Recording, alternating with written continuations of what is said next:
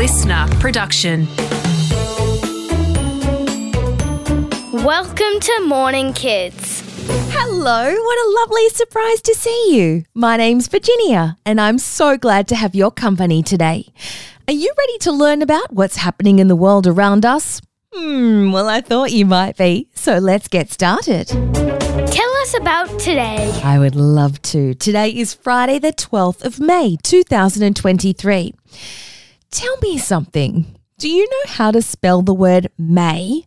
Perhaps we can try and sound it out together. Are you ready?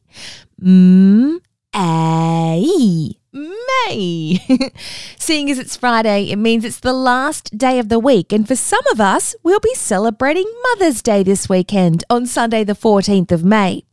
Mother's Day is a very special day, but it happens at different parts of the year depending on what country you live in. Mother's Day in Australia is always the second Sunday in May, and it's when we celebrate all the mums and the mother figures in our lives who help us to grow and learn and to be the best people that we can be. Some mums have really big families, and some have small families, and some mums have fur babies like dogs and cats.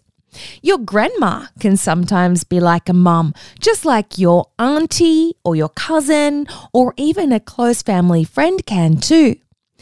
But as we know here at Morning Kids, families come in all shapes and sizes, and that's what makes them special. So, no matter what your family looks like or who the mum in your world is, Today's a day to celebrate them and to let them know how much you love and appreciate what they do for you and how they make you feel. It's Figure It Out Friday. Fridays are always so much fun because we get to answer a fascinating question sent in by one of you, our wonderful Morning Kids listeners. And today's question comes from Eva, who lives in the United States of America. And Eva wants us to figure out why do cats purr? What a great question, Eva. Cats are pretty interesting animals, and something that makes them really special is that they can purr. If you've ever had a cat or a kitten come and snuggle up to you, you might have even heard them purr. It's that soft rumbling sound that comes from deep inside a cat's throat. And in most cases, it can be a sign that your cat or your kitten is happy and relaxed.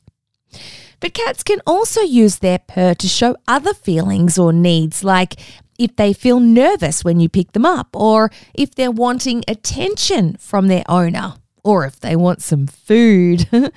Sometimes, when they're hungry, cats might purr and meow at the same time. Scientists believe the purring in a cat comes from their cat's voice box or their larynx. When a cat purrs, they breathe in and out in a way that causes the area around their vocal cords to vibrate or jiggle really quickly. As this air vibrates over the cat's voice box, it creates the purring sound that we hear. Now, if you remember our episode on how we talk a couple of weeks ago, that might sound just like humans make their words too. It's also believed that cats purr to soothe themselves when they're hurt or feeling stressed. And some experts think that purring can actually help a cat to get better faster because of the vibrations that the purr causes within the body. So, along with being happy, your cat or kitten is also using its purr to communicate in so many different ways. And Eva, a very big thank you to you because that was a great question to figure out. What's going on? Well, our news story today is taking us to the Bathurst region in New South Wales, where the locals there have spotted a very rare albino echidna. Before we continue, let me explain what albino means. Albino, sometimes people say albino or albinism is something that some people or animals have in their bodies that leads to them having light skin and eyes and hair. And it happens because they have different amounts of something called melanin in their body. And melanin is what gives our skin and hair and eyes its color.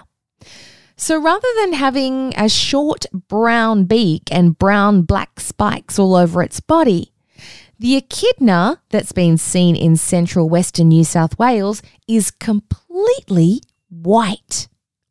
Now, as you can imagine, everyone in the area is very excited with this unique discovery, and the local council has named the rare albino echidna Raffie.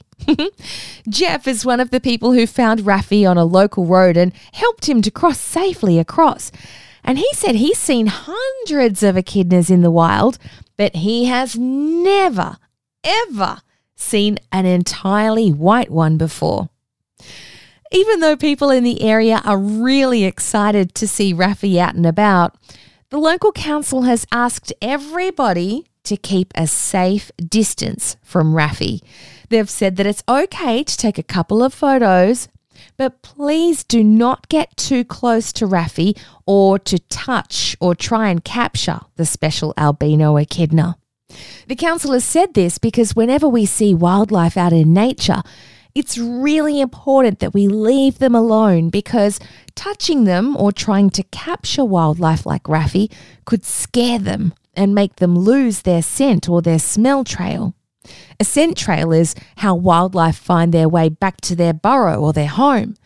And that could mean that their babies and family are left alone. And we don't want that, do we? If you'd like to see some photos of Raffie, Bathurst's rare albino echidna? Well, we've put a link in our show notes today so that you can. And perhaps you could ask your grown up to help you to find them there. Let's have some fun. Yes, it's time for some Friday fun. A couple of questions and a joke. Are you ready? Question number one. What does a cat do when it's wanting to soothe itself if it's hurt or if it's stressed? Hurrah! If you said purr, then you're right. And it's also how a cat tells us if they're happy and hungry, too. Question number two this one might be a little bit trickier. What is the name that's been given to the albino echidna that's been spotted in Bathurst? Very good listening, morning kids friends. I heard most of you yell out Raffie, which is the correct name. Well done. And now, the moment you've all been waiting for our joke of the week. What's red and smells like blue paint? Well, it might smell like blue paint, but it's still red paint. Time to say goodbye. Oh, that was silly, wasn't it? It's time to say goodbye for another week, morning kids friends. Can you believe it? I've had so much fun with you this week. And I'm so excited about next week because we're going to be learning some more fun facts about space and also about some very big cats.